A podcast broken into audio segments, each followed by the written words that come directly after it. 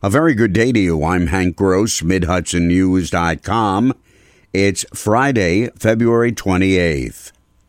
A man who was seriously assaulted in Newburgh has died, and city police are investigating the death as a homicide. Investigators told Mid Hudson News the man, whose identity has not yet been made public, was found in a park across the street from 9 Hasbrook Street early in the morning on Thursday, February 20th. Because of the severity of his injuries, he was transported to Westchester Medical Center, where he died on Tuesday, February 25th. The Westchester Medical Examiner's Office has declared the man's death a homicide. The release of Mark Nelson, a level 3 registered sex offender who approached two female employees and two young children in the fenced in playground of a New Windsor nursery school this week, has incensed area politicians. State Assemblyman Colin Schmitt said due to what he called the outrageous, dangerous criminal justice changes and bail elimination, this pervert was released without bail and is a free man. Schmitt has called a news conference for today to call for an end to the bail reforms.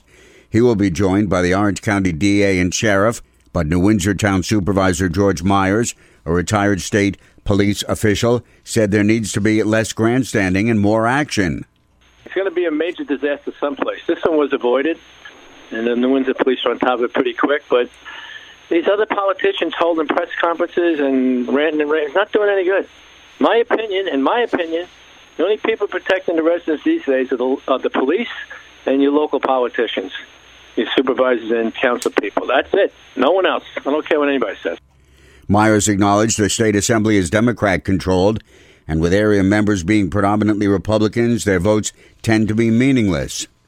Thanks to a $15,000 grant from the Henry Nias Foundation, Poughkeepsie Farm Project is launching its Poughkeepsie Food Power at Home program. The new initiative adds to the after school program at six Poughkeepsie schools where children are taught how to prepare healthy meals with locally grown produce. Farm Project Education Director Jamie Lovato says the kickoff coincides with today being the official community supported Agriculture Day.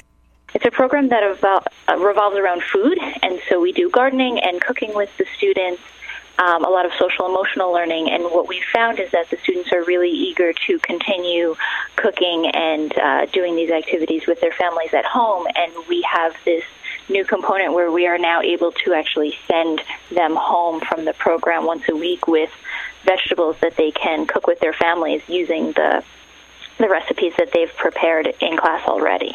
This new pilot program will run through April and start up again in September 2020 for the new school year. I'm Hank Gross, MidHudsonNews.com.